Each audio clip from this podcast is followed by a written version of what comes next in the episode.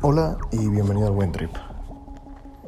Dejando a un lado entonces las etiquetas y los términos que lucen a veces un poco vacíos por describir de manera superficial los fenómenos, quiero que nos enfoquemos hoy más bien en el funcionamiento, en la estructura y cómo eso opera.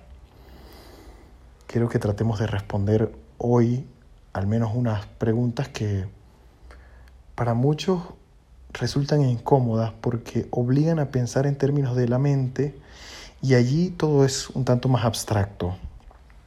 Por supuesto que lo que voy a describir, como siempre digo, se trata de una generalidad o de un conjunto de generalidades que no necesariamente son exactamente lo que tú sientas o lo que siente alguien a tu alrededor, pero nos puede ayudar a entender cómo pueden funcionar algunas depresiones.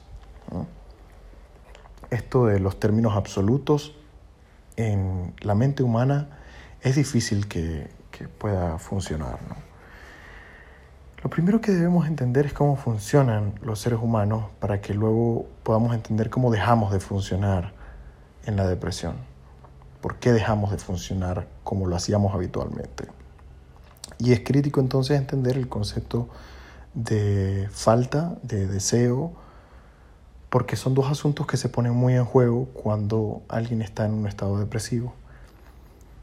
Para entender esto hay que remontarnos muy atrás, tan atrás que estamos dentro del vientre de una madre, cuando nos asignan por primera vez roles, etiquetas, eh, ideales, entonces dicen que vamos a ser niño, que te vas a llamar Tomás, que vas a ser el hombre de la casa, que vas a ser un niño bueno, que vas a ser una serie de cosas, ¿no?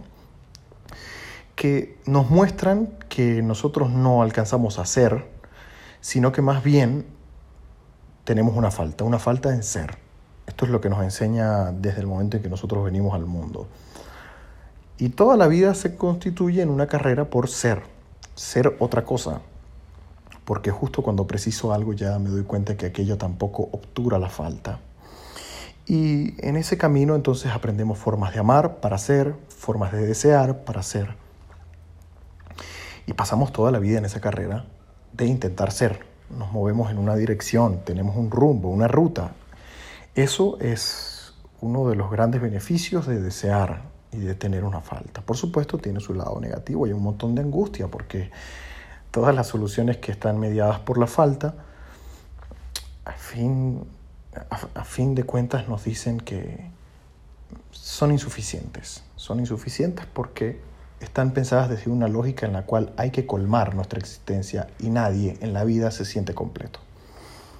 Pero bueno, esta es la manera en la que existimos la mayoría de los seres humanos y resulta que es una manera que es un tanto útil, pero en ocasiones se topa con algo con lo que no puede lidiar. Y ese algo puede ser muchas cosas. Puede ser algo mm, como una pérdida, por ejemplo, pero curiosamente también puede ser todo lo contrario, una gran ganancia. Y voy a explicar la distinción. Lo primero es una pérdida, ¿no? Eh, puede ser, por ejemplo, una ruptura amorosa o la muerte de alguien. se murió mi madre o, me dejó mi, mi novio. La ruptura o la pérdida nos conecta siempre con la insuficiencia de manera estructural, porque nos armamos mentalmente una historia en la que nosotros somos para otro, en la que nuestro ser está mirado desde los ojos del otro y cuando quitamos al otro de la ecuación no sabemos quiénes somos y esto es profundamente angustiante porque quiere decir que todo lo que se había pensado en nuestra estructura está mal. Porque si no hay un otro que me mire, entonces ¿quién soy? Y estas preguntas estructurales nos golpean en un nivel tan íntimo que resienten la estructura misma en la que se erige un ser. Eso por el lado de la pérdida. Pero también puede haber una depresión porque alguien consiga justo lo que quiere. Y esto lo veo con mucha más frecuencia en mi consulta de lo que las personas creen.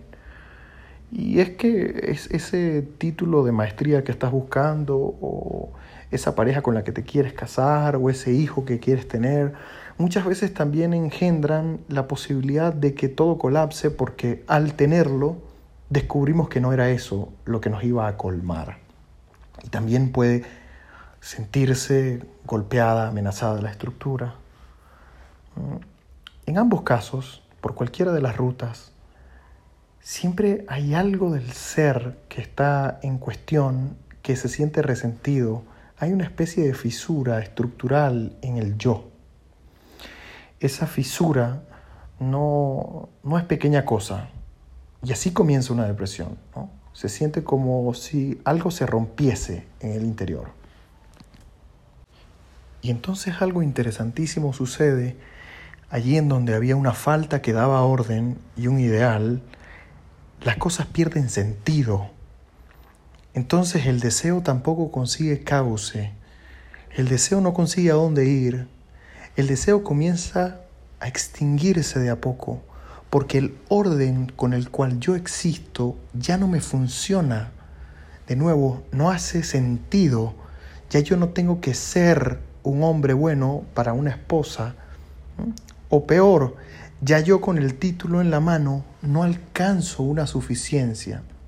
Cuando se pierde ese sentido, eh, que parecía arropar muchísimos aspectos de la vida, aspectos fundamentales, entonces el deseo comienza a extinguirse. Y eso luego, cuando los psiquiatras y los psicólogos analizan eh, las depresiones, se dan cuenta que las personas no pueden sentir satisfacción. Es que ni siquiera hay deseo, se comienza a apagar el deseo. La gente no la pasa bien comiendo, no la pasa bien teniendo sexo, no la pasa bien haciendo nada porque es que no motoriza el deseo. La gente hace las cosas pero de manera como automática cuando está eh, deprimida.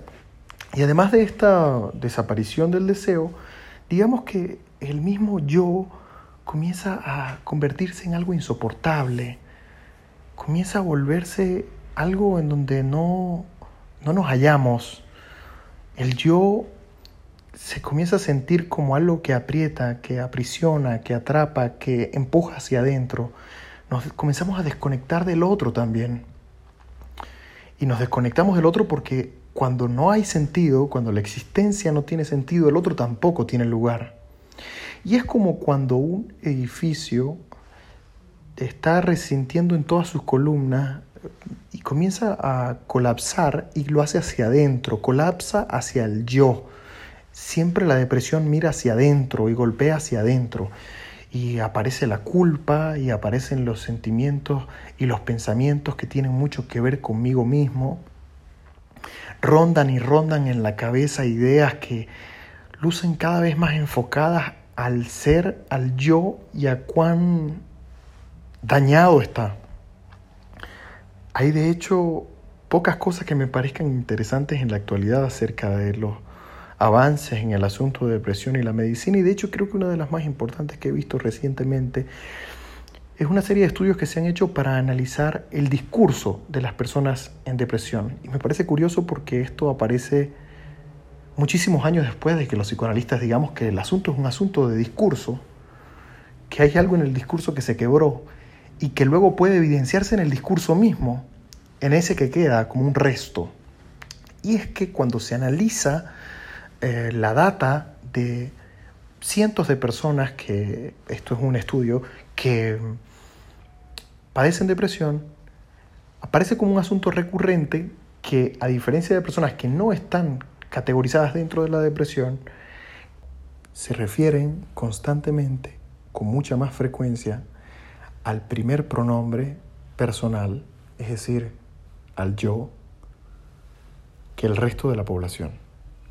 Algo que notan hoy los psiquiatras y los psicólogos, en lo que tenemos muchísimo tiempo trabajando los psicoanalistas, es que una depresión es algo que colapsa sobre el yo y que luego solo gira en torno al yo, a un yo que no sabe qué otra cosa hacer, a un yo que no sabe a dónde destinar sus pulsiones, a un yo que se ha quedado encerrado solo, sin poder desear, porque el deseo no hace sentido, porque los ideales no tienen sentido, porque la estructura colapsó justo allí en donde el mundo antes ofrecía algo, ofrecía explicaciones, daba algo para orientar la falta.